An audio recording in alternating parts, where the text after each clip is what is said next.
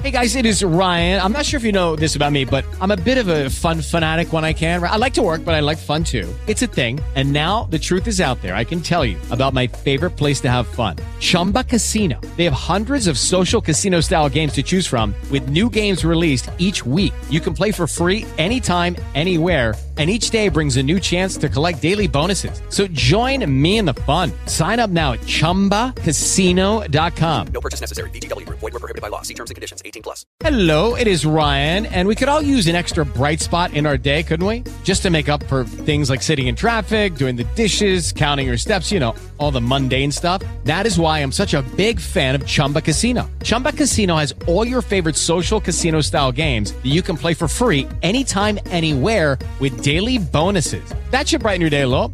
Actually, a lot. So sign up now at chumba casino dot com. That's chumba casino dot com. No purchase necessary. V G W. Void where prohibited by law. See terms and conditions. eighteen plus.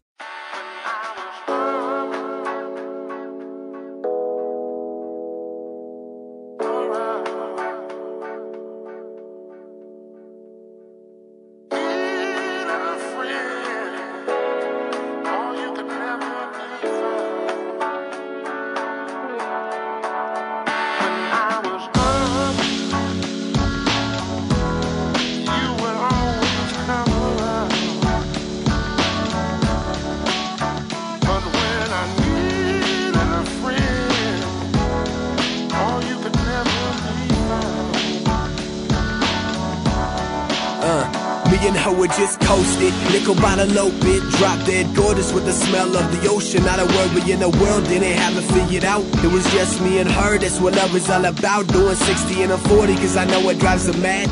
Fresh off these big Cincinnati trips, big, big time spender here, big time, big, uh, big time Hollywood. This guy, this guy. Hey. Hey.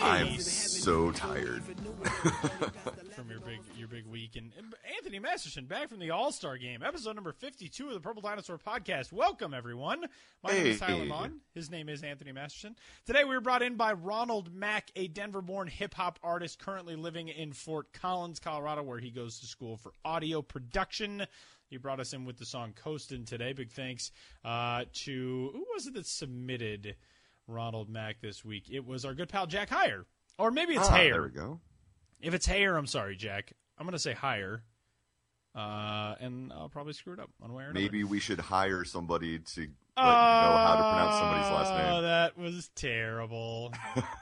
I got uh, dad jokes on lock this morning. You are killing them with the dad jokes. So welcome in. It's episode number fifty-two of the Purple Dinosaur Podcast, where we talk all things Colorado Rockies baseball. And, uh, you know, it's uh, there hasn't been a whole lot to talk about over the last week because the All-Star break feels like it's been a thousand years long. Oh, really? When did you get back? Now? When did you get back? From? I got back, uh, let's see, yesterday morning at one a.m. Oh, okay. Yeah. So I actually got to oh, spend okay. the full day after, or almost a full day afterwards on Wednesday in Cincinnati, saw some family, and basically didn't have to wake up at six a.m. and fly out like everybody else. Yeah, that's nice. Like I kind of set it up that way. Everyone was always like, why are you doing that? It doesn't make any sense. Why are you staying so late? So I don't have to be like you guys tomorrow, basically. At work, they're like, we don't need Masterson. He's going to come back on Thursday. We don't need him. It's fine. Yeah, well, and I, and I had yesterday off anyway because there was no baseball. So, yeah, yeah. I was just, you know, no living the life, man. There was minor league baseball, Anthony. Some of us get paid, you know, the very small bucks to cover minor leaguers. Also, there's a hilarious video if you go to M I L B dot com right now. The San Diego Chicken was in Iowa yesterday and was coaching in San first Diego, base. Iowa. In San Diego, Iowa. And was coaching first base and uh, got a runner picked off. Just Did pretty, he really? It's pretty great. I mean, is that on the chicken or is that on I, the It's got to be on the runner. It's got to be on Matt Szczur for, yeah, for not uh, listening to his chicken first base coach. Or for overly listening to yeah, I don't no, know. Listening too much. I don't know. Hey, episode number fifty-two. Not a whole lot of contenders for episode number fifty-two's namesake title today.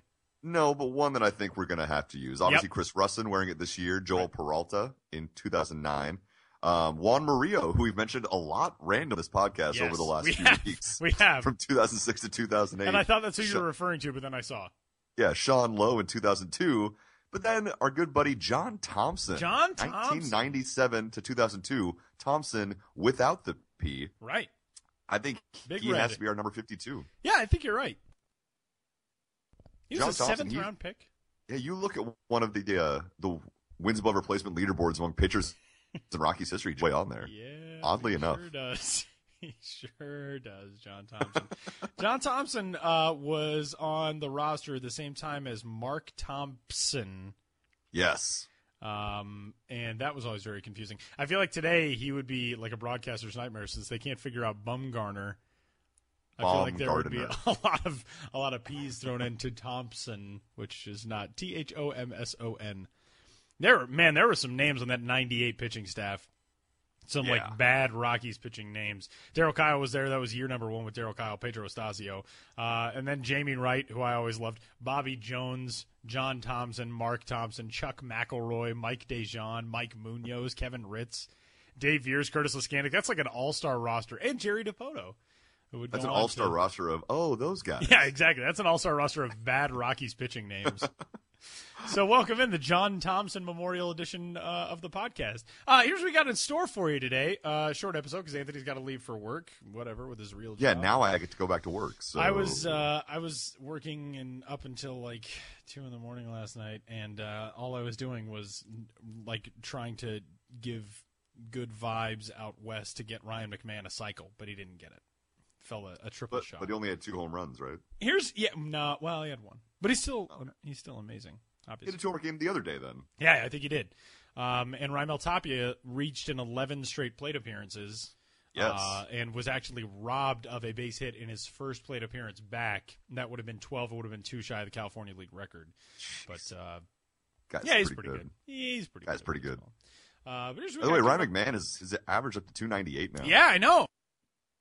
He's starting to hit. Tapia, by the way, is up to like three thirty. So three twenty-eight. Yeah. At what point does does Tapia get to hit his way out of the Cal League? He's batting. I tweeted the numbers out yesterday. Um, over his last month, I believe he's batting three seventy-six. Pretty good. It's pretty good. Pretty, pretty good. good. Well, let's talk about yeah, the All-Star game. Yeah, I let's, talk, let's talk about the All-Star yeah. game. Let's talk about the Futures game. We have Brian Kilpatrick, our good pal from Purple Row, coming up here shortly. Uh, we're going to kind of preview the second half. We have we have neglected our Purple Row family, and I feel so terrible. Uh, but our good pal B K coming up in about ten minutes or so. Uh, but yeah, All-Star game. You got to go out. So, okay, so walk us through. You got there Friday. No. Uh, let's see. No, Saturday. I got there Saturday. Got there Saturday. Yes. Sunday was the Futures game. Let's talk about the Futures game first. Yeah, let's do it. Because that seems like the funnest event for, like, prospect nerdery. Like us. I mean, um, it, it is. And the, what was cool about our set at Fox that we were set up in right center field, like right underneath the smokestacks. So we got to basically block that entire place off and watch games from our set, watch games from the places directly in front. And so we got there, and Sunday was a you know big setup day. But as a researcher, the only things that I have to get set up when I go to work on a remote location are uh, what's called a P L, so I can talk to the producers and the talent, uh, my printer, and then Wi-Fi, and that's pretty much it. Everybody else is locked in the tr- in like the giant trucks in the bowels of the stadium, and they're miserable because those things are so tiny and claustrophobic, and they have to do so much like technical crap, and it's awful. And I'm just sitting out there on the stage like, hey, can I get my printer set up? And they're like, okay, here. And then I'm like, okay, well, guess there's nothing left to do but watch the Futures game. That's awesome. Yeah. That is awesome. I mean, I'm basically a one-man like research crew there. Wrecking crew. I, I was the only one there. Okay. So that's cool. That was pretty cool. So So what did you do during the Futures game then? You just got to watch. Because the Futures was... game was carried by M L B Network. Yes. So like so, we didn't have to right. you know, work that at all, clearly. But um so during the actual game itself, I was, you know, hammering away on an all-star packet, you know, putting together some notes and stats and stuff on all the players involved in the game, but I was sitting up in our our set and watching the game. And I got to watch everything go down. I saw Schwarber hit his triple, like, right in front of me. Um, I got to just stare at Tapia all day. Just all day. Um, all day. All day. But uh, the center field was cool because center field ended up being, um, for the American team, ended up being Bradley Zimmer, who was one of the top prospects in the Indians organization, who I also follow, and then Brandon Nemo, Brandon Nemo, one of the top prospects in the Mets organization, is actually from Cheyenne, Wyoming. I was going to say, did you just yell out Wyoming things to him? Like, I kind of did. Uh, what, uh cattle. And, hey, remember the escalators that we uh, have, the two in our state? One of them, one of them still isn't working, right? Jackson Hole and the thing with the antlers. Is that true? One of them isn't working? Yeah. Um, apparently, Craig Goldstein was having a discussion, I think, around Thanksgiving time with some family about the state of Wyoming and how it only has two escalators. So he literally texted me and said, I need verification on this. I want to sound really smart at dinner. You know, that's funny. Um, P D P, one of our original loyal followers slash fans slash very intelligent baseball minds, uh, at Danielle five seven five seven. Uh, her, one of her friends is from Cheyenne as well, or is from Casper. And when I told her that, did not believe me at all, this friend from Casper, and then was like, well, yeah, I mean, I guess we got that one in the bank. And then, like, yeah. was going through the actual escalators, and I was like, oh, you can name you can name all the other. We have more than that in Cherry Creek Mall, I think. But it's, yeah, you know, it's a flat, whatever. It's a, it's a flat area until you get to the mountains. You don't need escalators in the mountains. I like it. You don't need escalators. So did you and Brandon Nemo bond over that? Clearly. Also, it's um, Nemo, apparently. Uh, it was it, his brother went to Nebraska when I was there, and it was Nimmo for him. But his Twitter handle is at You Found Nemo, so it has to be Nemo. Brilliant Twitter yeah, handle. Yeah, which is fantastic. So, uh, yeah. But so did you get to bond with him? A little bit, yeah. Okay. You just so, shared a moment. Yeah, we did. I was like, hey, Brandon, Wyoming. And he goes, oh, okay. You know, one of those kind of things. What's your state nickname?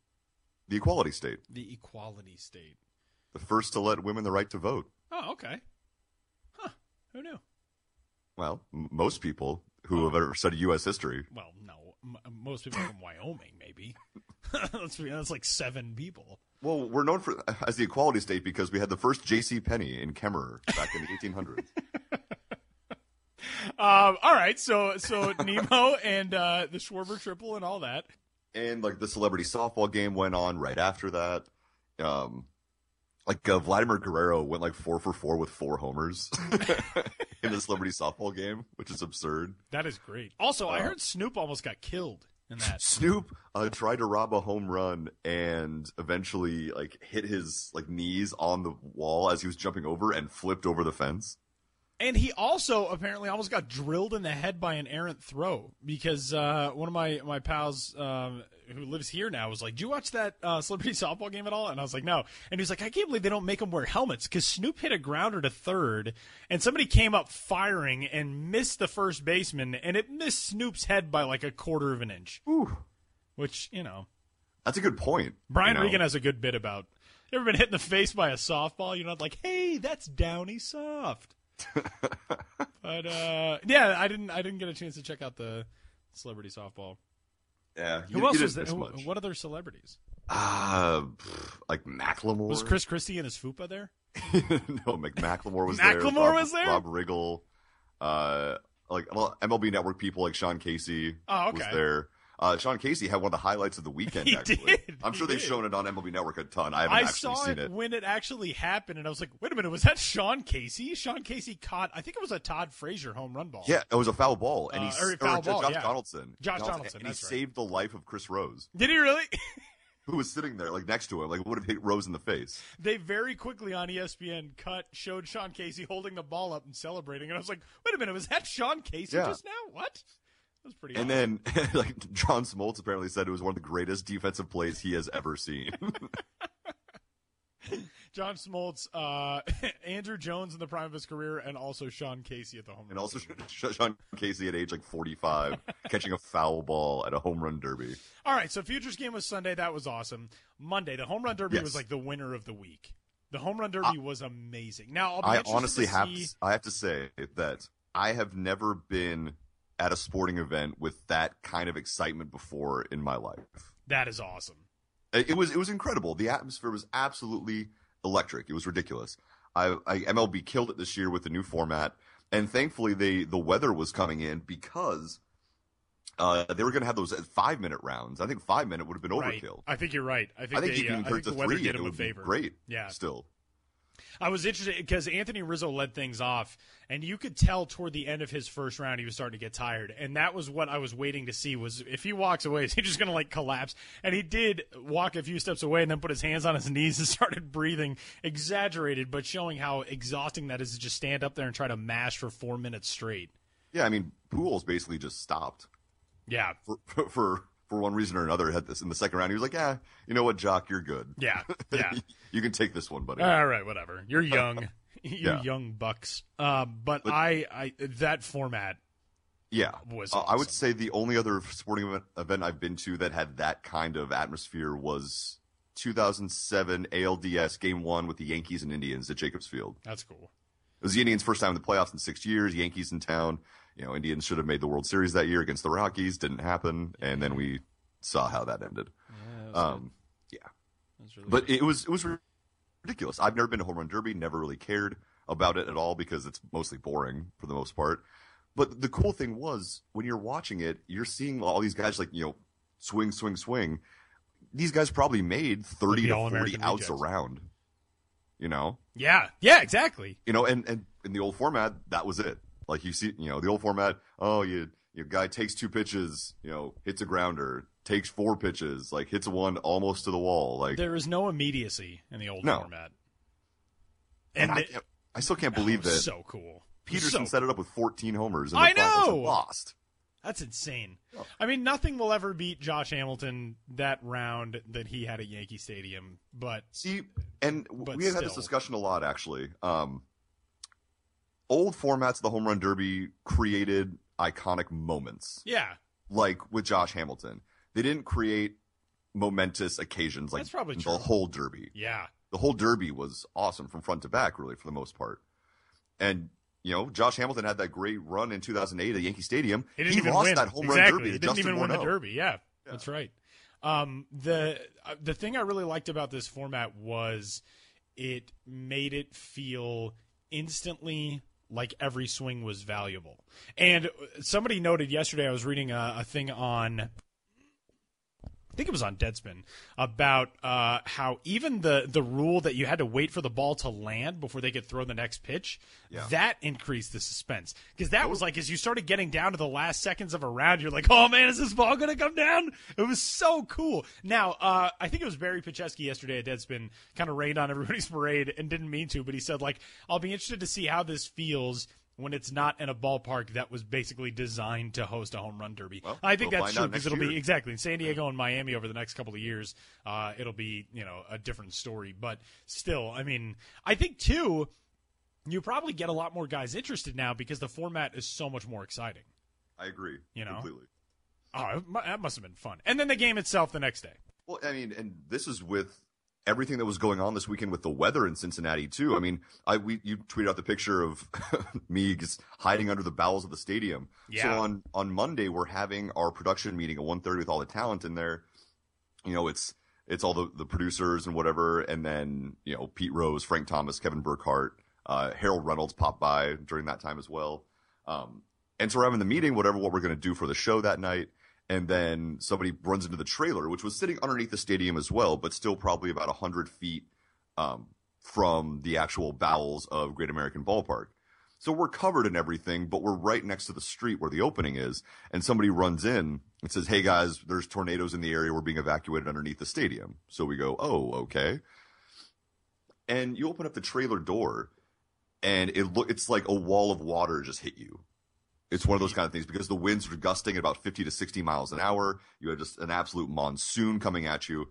Like I ran outside to get underneath the, the uh, stadium. I was outside for maybe three and a half seconds, and my clothes were wet four and a half hours later. Yeah, it did not seem like it was. I figured at least one of those events was going to get postponed. I and, can't believe they didn't. Yeah, and, and like not even delayed, you know? Yeah, the only thing that got canceled was our one-hour M L B whip-around show on Tuesday on the All-Star Game Day. I blame because you. Because another storm came in that day in the middle of the day and started blowing everything to pieces like at our on our setup there. And if there was lightning within an eight mile radius of our set, we could not be on the set because the entire thing was metal. And we're you know sitting underneath the giant smokestacks that are metal. So that's fun. Um, yeah. Yeah, no, it seemed like it was going to be a much more challenging week weather-wise than it ended up being, yeah. which is good. But, so the a- actual All-Star game itself, you know, we get there. It's funny. The, we're pulling, you know, probably twelve, thirteen-hour days every day that we're there on remote. So we get there to the ballpark at like eleven and, you know, meetings at one thirty or whatever, and then we go get everything set up, ready to go. Obviously, the weather comes in, delays everything. We finally get on the air at seven, do like a forty-five minute pregame show with Pete and Frank and Kevin Burkhardt, and then we head down. We have to go head down and, you know, prep during the game. So I actually got to watch the first inning on set and saw Trout's homer, et cetera. But then I had to go down, and so what that ended up doing for me was that I went to the green room, that trailer that we were in where we got evacuated from, and watched the All-Star game with Pete Rose in Cincinnati. That is awesome. Yeah. That is awesome. But the, the stuff that happened before the game, the, the introductions that he had, um, when the the Living Four, you know, franchise Living Four or whatever yeah. came out, when it was uh, Bench, Mays, Aaron, and Koufax, with Koufax throwing the first pitch to Bench. I mean, how do you not get chills with that? It was it was incredible. That was really cool. That was a really cool thing. I mean, I know everybody complained, you know, that Barry Bonds wasn't there or whatever it is. But it was, you know, it, it was a very cool idea. It. And yeah. and not only that, but like, you know, it it's a way that Major League Baseball, they're they're honoring their own. It's not like it was some actual award that no. people were given. That it's just a way for Major League Baseball. Really, I mean, I think the entire it's like getting snubbed thing, for an ESPY. Who cares? Right, exactly. Yeah. I think the entire franchise four thing was devised as a way to get Pete Rose there, to have an excuse sure. to be like, okay, this is how we're going to honor Pete Rose. Sure, but you know, it and it, it worked. Everybody's got to complain about something always. Exactly. So and, yeah, Barry Bonds probably should have been there, but come on. It was a sensational weekend. It was tremendous. That's all awesome. The way around from front to back. Cincinnati did a, a phenomenal job of getting everything together. Like, I had been to their uh, to Great American Ballpark in two thousand eight for a Rockies-Reds game, and okay. that that riverfront area around there in two thousand eight was a ghetto. It was not a fun place to be around. You went to the ballpark, you left. It was kind of like where Coors Field was in Lodo right. before Coors Field got there. It was a not a good place to be. And right now, it's all, you know, your typical restaurants, breweries, chains, but they've really like built up the actual park itself right near the Roebling Bridge, where they've, you know, put in like playgrounds and fountains and gardens. Ooh. And you have the Bengal Stadium uh, right there. Then you have uh, Great American Ballpark. Then you have the U S. Bank Arena, where the I think University of Cincinnati used to play. So that part of the area has really, really been built up, and it was very, very nice. That's awesome. Yeah, yeah, it was a very fun week. I mean, it was a cool – the events went off really well. Even the game was good, you know. I mean, it's yeah. – uh, again, it's frustrating if you're a, a National League fan, but, uh, you know, it's not like we have to worry about a home game seven. Nope. So, you know. Hey, speaking of which, we're going to talk a little Colorado Rockies baseball on this Colorado Rockies baseball podcast. And our good pal Brian Kilpatrick will do the honors from Purple Row. We haven't talked with B K in a long time, but he joins the show next. Somehow, all season long, we have neglected to include our good pal Brian Kilpatrick of Purple Row because we are jerks like that. So we're checking in with the boss man from Purple Row here on episode number fifty-two, the John Thompson Memorial Edition of the show. B K, welcome back. How are you, man? Uh, things are things are good. Uh, sorry for being as elusive as winning baseball at Coors Field. Well, you've got an excuse because you have like two very small children at home, right? I do. Yeah, I have a uh, a two-year-old and a five-month-old. So, yeah, I don't sleep. Well, see, that's fine because uh, watching terrible baseball makes people lose a lot of sleep as well. So we're all very adept at doing that. Uh, but, B K, let's talk uh, about the way that things are headed toward uh, the trade deadline, toward where we are at this point in the twenty fifteen season. Uh, I think we're we're sort of getting to the point where, for the Rockies, it's almost piss or get off the pot time. Uh, and I want to know, for the sake of argument, let's say you've got the reins. If this is the Brian Kilpatrick plan to get toward the trade deadline two weeks from now and to move this team forward toward the end of the twenty fifteen season into twenty sixteen, what is your plan? What do you do? And beyond that, what logically and realistically do you think will actually happen for this team?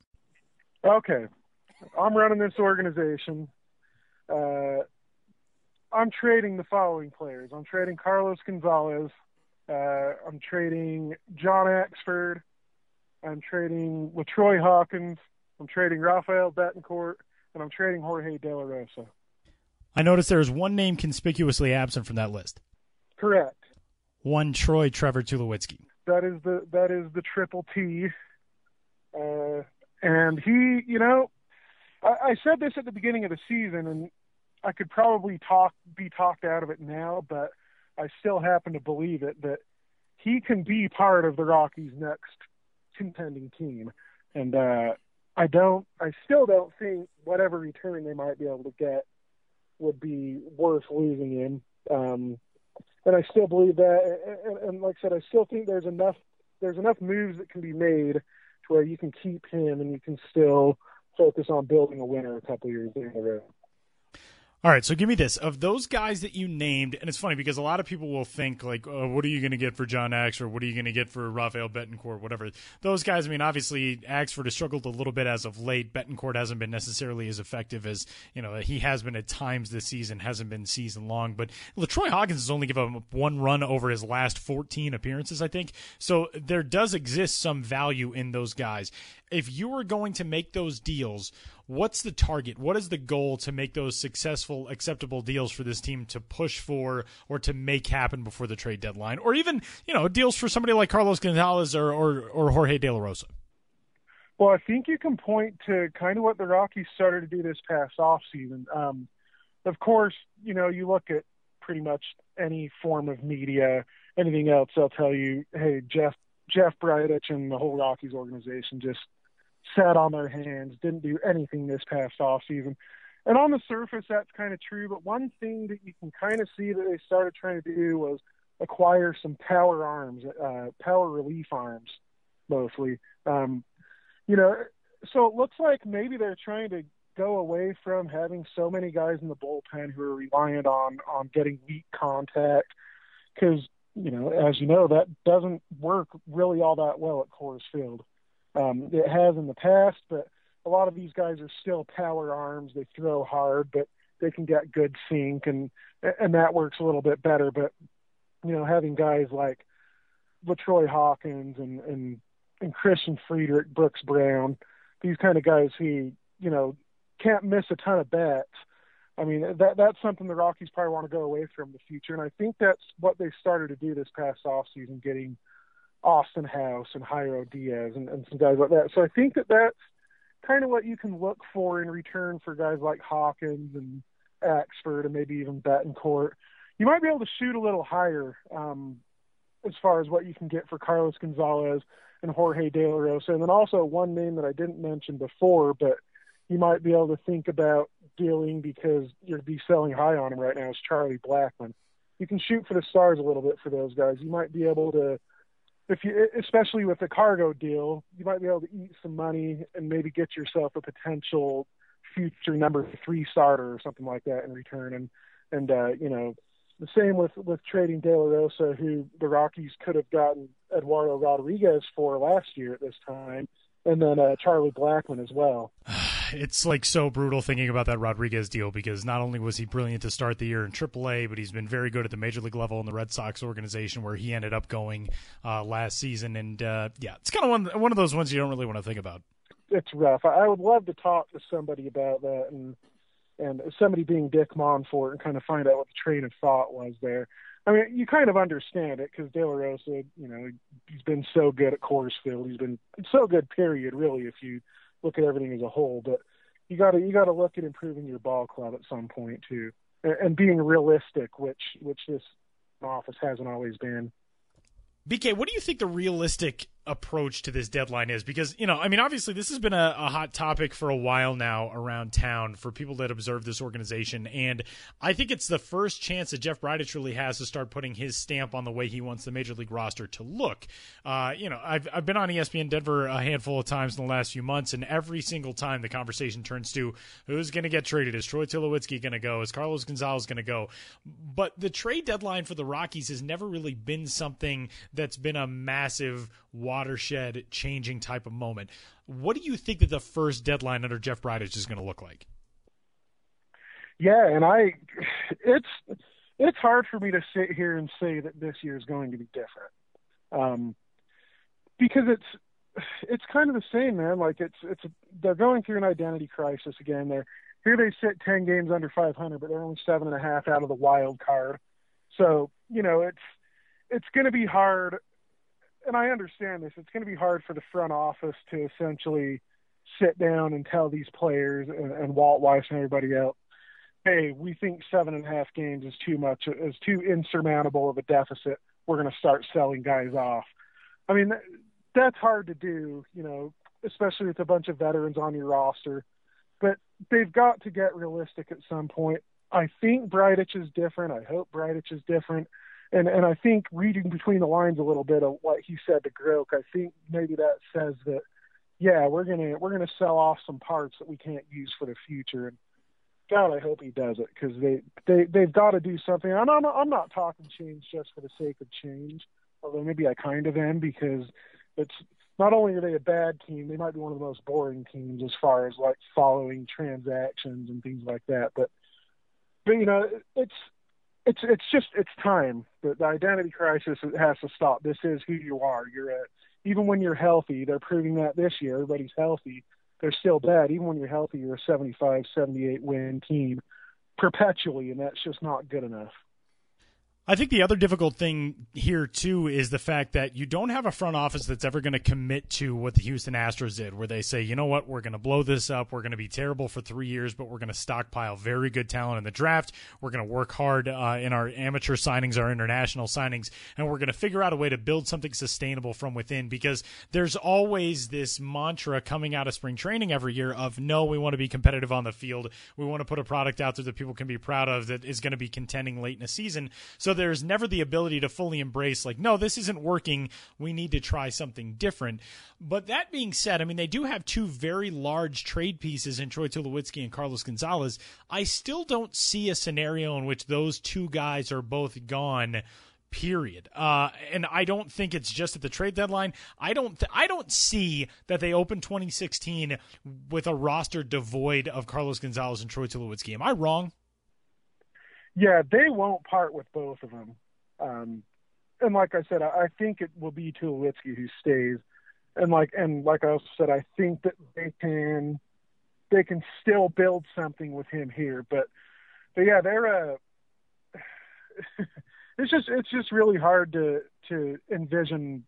Like you said, they're not they don't have to blow it. They're not going to blow it all up. The jury's still out on whether they have to. I don't think they have to blow the whole thing up, but they're not going to do it anyway, so it's almost a waste of energy to even talk about it. But, uh, yeah, the, one thing that sticks with me, though, and I, and I said it on, a, on an interview I had yesterday, is that never in the last five, six years had we heard anyone actually come out and say, hey, if we can't get it done this year, then we're going to make some changes. And Walt Weiss actually said that prior to this season. Um, and so that – I keep hanging on to that, and I keep going back to that, and, and we'll see if it actually, anything actually comes of it. But but no one actually said that before, so that has to give a little bit of hope. When you look at this roster right now, I mean, the Rockies are set in a lot of areas. I mean, starting pitching is always going to be an issue here. The bullpen is always going to be an issue here. But position player-wise, outside of those two spots, if you look at this roster, what is the biggest position of need for the Rockies? Because, I mean, obviously around the infield, you've got gold glovers at third, at short, at second. You've got a solid outfield as it stands right now. Even if you trade Carlos Gonzalez, I mean, having Corey Dickerson hurt certainly doesn't help. But even if you trade Cargo, you have some depth. Uh, you have guys coming up in David Dahl and Raimel Tapia. What is right now the biggest position of need for this offense going forward? Ben Paulson's been good uh, over at first base. Tommy Murphy is a catching prospect they're very high on. What do you see as being that big piece as far as the position player puzzle goes? Well, you said, you mentioned it. You know, generally, a major league team isn't going to worry about first base a ton. Um, pretty much every free agent contract signed by a first baseman in the last, like, three hundred fifty years has been bad. Um, so you're not going to go out and sign a first baseman like to a long-term deal. You don't want to bring in a guy who's, you know, produced for a long time and then all of a sudden is going to fall off the face of the earth like every first baseman does. But it's a little bit more important for the Rockies to, to settle on someone for that position. Um, a lot of it has to do with their pitching approach. You know, if you're going to keep bringing in ground ball guys, pitch to contact guys, or whatever, that makes your first baseman a little bit more important than, you know, than that position would be on some other team. And, and they're not going to have Morneau. And Ben Paulson, great guy. He can hit a little bit, but he's not, you know, he's not a full-time major leaguer. William Rosario is just not going to work there. So they, they do need to figure out something, and, and they did a good job, I think, with getting Morneau in as a short-term solution. Obviously, him getting hurt isn't something that you plan on, and but, but you know, they might have to do a little something like that, get another stopgap in there, because I don't, unless they feel that Kyle Parker can play the position and hit at the major league level, then they're not, they're still going to be in a little bit of trouble there going into next year. And then the back end of the bullpen, they've got to get settled too, because they should be trading Axford, trading Bettencourt. Um, continue, you know, they need to spend the rest of this season seeing what they really have in Rex Brothers, but you know, they're going to have to figure out something there as well. All right, Brian, somehow we have made it to fifteen minutes into this interview or however long it's been, and we have not asked or discussed the question of all questions, uh, and that's this. John Gray has yet to pitch in a major league game, and uh, I think we thought it was coming a long time ago. I think a lot of people thought it was coming a long time ago. It hasn't come yet. It could be coming Sunday. Uh, as of right now, the Rockies are listing their starter as T B D, and he's scheduled to throw in Albuquerque. Make of that what you will. But the Rockies took John Gray with the third overall pick in twenty thirteen. A fire-breathing type of guy, a mid to upper nineties type of fastball, uh, a wipeout, ridiculous slider, and then in somewhat very Rockies fashion, brought him into the organization, said, tone the fastball down a little bit, learn how to throw this changeup, pitch to some contact. Now, I don't know if that's entirely the case this season, but I think it does maybe concern you a little bit in that you don't really know what you're going to be getting when you see him at the major league level. We've seen so many organizations do this to guys and kind of throw them off developmentally. I mean, we've talked about it a lot with Tyler Matzik. You bring a guy in because you like what he did before the draft, and then you try to change everything he does after the draft. When John Gray gets here, inevitably, in like twenty twenty-two, what are we going to see? What is the John Gray that we are going to see when he finally breaks through to the major league level? Level. Well, I do think we're going to see him sooner than later. Um, I mean, I had I had a long conversation with Darryl Scott, the Albuquerque's pitching coach, and he didn't come right out and say it, but he alluded to the fact that Gray's very close. They like where his development's headed. They really like how he overcame the adversity early in the season, and he's, you know, outside of like two starts, he's been lights out since May first. So, you know, that's promising. So they like what they see. They they like the development of his of his secondary pitches, um, and he's still a little bit at least pitching with training wheels on. And I think once they get him to the big league level, he won't be anymore. So I think we might see a little bit of a different guy. He'll probably be a little bit amped up. He's going to have some command problems, but you know, he's. He can probably slot in and be the Rockies' second best pitcher right away. Um, there's little doubt in my mind. Um, but as far as when exactly we'll see him, could be this weekend, could be a month or two from now, but we're going to see him in, in two thousand fifteen. Does he lead this rotation coming out of spring training next year? Because I think as of right now, I mean, you hope to get a, a rejuvenated, reincarnated Eddie Butler if he continues the learning curve that he's had in triple A, where he's had some really good appearances over the last uh, the last recent stretch with the Isotopes. Uh, I mean, Jorge De La Rosa obviously is still going to be there. But is John Gray your top talent? Is he your number one guy going into twenty sixteen? When they break camp, is he going to be the guy who slots into that spot at the top of the rotation? Uh, I think so. Um, I think if things continue the way they are now and Chad Bettis keeps pitching well, he might be the next guy in that revolving door of opening day starters. Um, but, you know, aside from all the pageantry and, and, and everything of that, like, you know, John Gray's going to be the best pitcher probably on the roster out of spring training next year. You know, they, they may not, they may not pitch him on opening day, like I said, but he's going to be, other than that, the definition of their number one starter. I, I, I do believe that, especially if they decide to trade De La Rosa, which they, if they get anything close to the offer that they had last year, they've, they've really got to pay a little bit more, uh, more credence to that. He is Brian Kilpatrick, the man, the myth, the legend. You can follow him on Twitter at Purple Row B K. You can follow Purple Row on Twitter, as you may have guessed, at Purple Row. And uh, B K, it's so good to talk to you, man. It's been it's been forever. I feel like we're sending out a, a cross-border hug here uh, to welcome you back to the show. Hey, I hope I see you again in person soon. Uh, have to get a couple of cold ones and And tell Anthony I'm glad he made it out of Cincinnati. I will absolutely do that, because there, there was a, a few dicey hours there where he tweeted at us and said, send help, and then I didn't hear from him for like a handful of hours. So, you know, I thought maybe he got swallowed up by a tornado, but uh, no such luck. I, I think we would have been fine. You and I would have hosted the show together. It would have been great, but, uh, you know, we love Anthony, I guess. Yeah, yeah, we would have been all right without him, but, you know, it's, it's probably for the best that he's sticking around. Brian, thanks, buddy. We'll do it again soon. All right, man. Take care. Big thanks to our pal Brian Kilpatrick and his tattoos for coming on the show today. Crying Bill Patrick. Crying Bill Patrick. He's a good man. He's a good man, that Brian Kilpatrick. Uh, you can follow him on Twitter, by the way, at Purple Row B K, where he tweets, presumably from his mother's basement, blogger. Yeah. Am I right? Am I right? Little boy uh, blogger. Little hot dog boy blogger. Um, yeah, that's... Uh, First post-All-Star break edition of the show. Grinding through that second half. Hashtag rise and grind. Hashtag blessed. um, we. Uh, did, by the way, did you uh, did you tell Jesse Spector of our love for him? I didn't. I actually didn't see him after that, unfortunately. See, that's why you can't miss these opportunities. I know.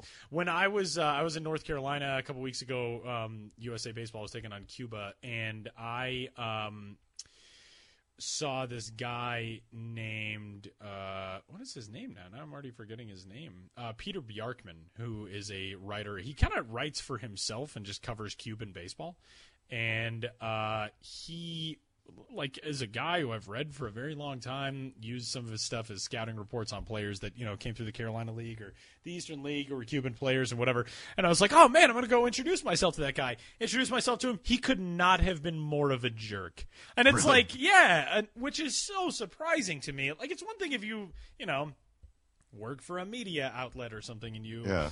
think very highly of yourself, but like when you're kind of like a self-employed dude who's just made a little cottage industry out of figuring out stuff about Cuban baseball players, and somebody says like, hey, really enjoy your work, and you just have zero interest in hearing from that person or talking to that person. I was like, man, this is surprising. Like, you're not cool enough, man, to yeah. like nobody here knows who you are, and I'm actually coming up to say hello to you. You're not that cool. No, I don't know. One of the funniest know. things, though, was this weekend was just seeing this, the massive amounts of people who I vaguely remember from, you know, newspapers or, you know, blogs or from, you know, regional networks across the country just showing up like at the hotel boy. bar going like, oh, yeah, like, I, I know that guy, I think. But they just get guys like, guy. you know, like Peter Gammons. Like, I was right in the taxi line behind Jason Stark. Oh, and, you okay. know, see, seeing like Rob Nyer and Brian Kenny going toe to toe like at the hotel bar. You know, on whatever that they were talking about, that was fun too. So all that kind of stuff was, it was really good people watching this weekend, of course.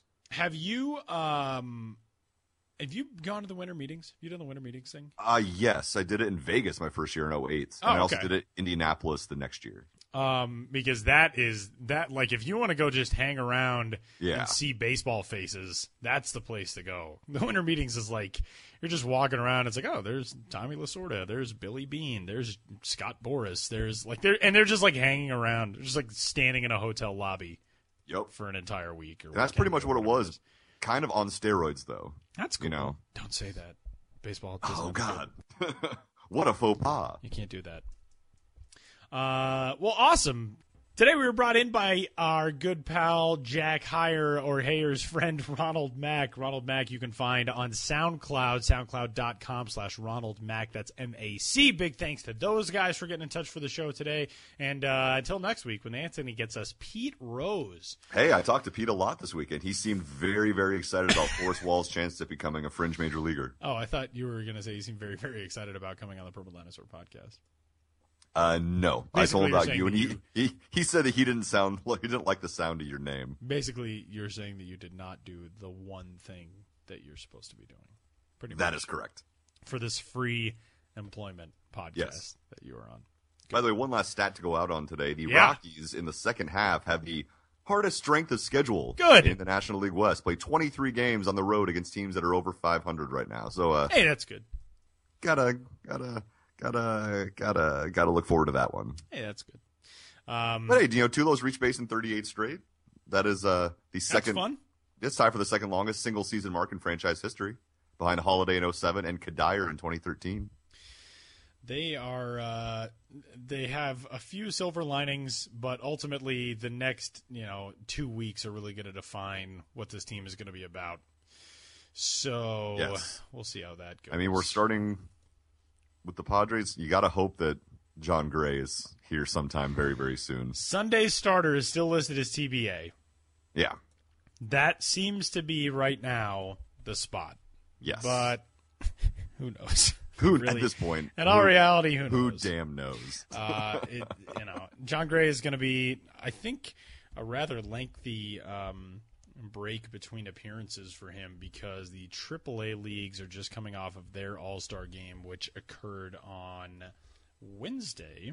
So John Gray made his final appearance before the All-Star game. He last pitched on the twelfth, uh, so five days ago. And as of right now, I do not believe that he is listed as a starter for Albuquerque coming up over the next two or three days. Um, dun, dun, dun. So that seems to be where it is. Uh, tonight, Jair Jurgens goes for the Albuquerque Isotopes. Tomorrow, it's Aaron Laffey. And then they do have John Gray listed as Sunday's starter, but we'll see. But that can change. We shall see. So, yeah, that's as much as Eight and a half back in the wild card, man. Eight and a half back in the wild card. Uh, but, you know, if you read the local newspaper and um, people who enjoy blocking people on Twitter, quote, the spring training mantra of being a legitimate contender and playing meaningful games in September rings hollow now. Dun, dun, dun. Right. Oh, sorry. Well, could you hear my wanking motion that I was making over the microphone? Whatever. uh, so until next week, uh, we we have yet to get anybody from the Boise Hawks on, so that Ooh, that's needs right. to happen as well because I need to ask them about that giant uh, blimp and if yeah, it's well, effectively we really dropped the, the ball on that one. Not yeah. gonna lie, yeah, we really that is true. So uh, we'll we'll venture out there. We also I think now we just need to stalk uh, our favorite national writers who follow us on Twitter because uh, Jesse Spector is like one of our favorites. Uh, I think follows you. Rob Nyer yes. for some reason followed me the other day. So I nice. think we just need to be like, hey, do you do you guys want to come out and do you guys want to talk wanna, about things on a free Rockies podcast? You you want to talk about a team that's We're both in last place members. right now in the middle of July? Did you notice the the Twitter troll that called us fanboys last week? I did not. I was oh, a little busy. Fun. That was fun. And I said, yes, our two jobs with national media outlets make us fanboys. And he said, fine, apologists then. Oh, okay. Okay. You obviously are very new to our shtick. Yes. I, I don't think you've been hanging around for too long. But anyway, fanboy. Yeah, uh, you get out of here, you fanboy. Yeah, enjoy uh, enjoy getting back to the grind. Hashtag grind show. Hashtag rise and grind. Hashtag blessed. Hashtag blessed show. Hashtag blessed and grind. Can't stop, won't stop. Blessed and grind. I'm surprised that I'm sure minor leaguers use that. Probably. All right. Till next All week. Right. Uh, we'll talk to you then when Pete Rose joins the show. Bye. Bye.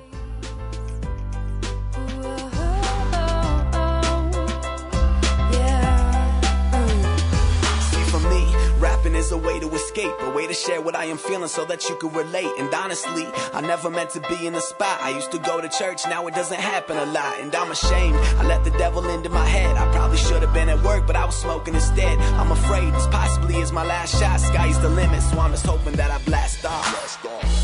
He had a passion in mind, and his mom kept saying that he's one of a kind. He had the strength to make it through with the look in his eyes. He had a natural born talent, didn't know at the time. Started making new friends, didn't care about the past. School was getting harder, didn't care enough to ask. All he cared about was things that he wanted to have, and knew that asking for a change wouldn't bring things back. The way the world is, he just had to go and learn, making bad decisions so his parents were concerned. Sick of all the rumors that he tried to leave behind, so instead of going forward, he was stuck on rewind. Stop.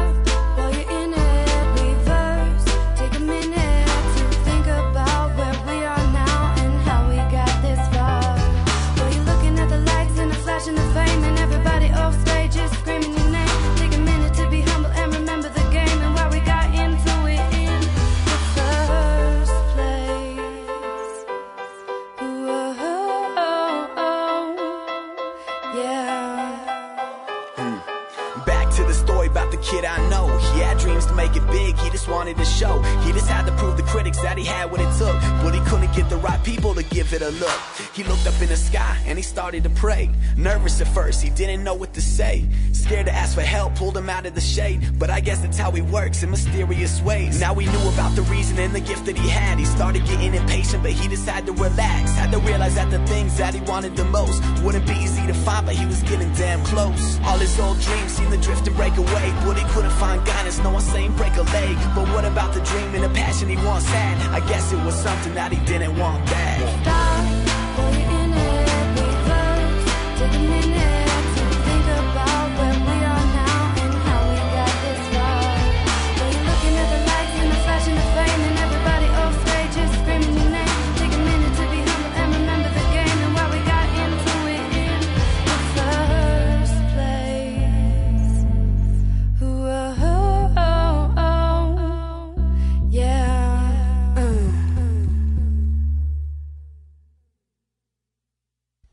Baggers can't be choosers. There's an old grocery store joke I used to tell. You are such an idiot.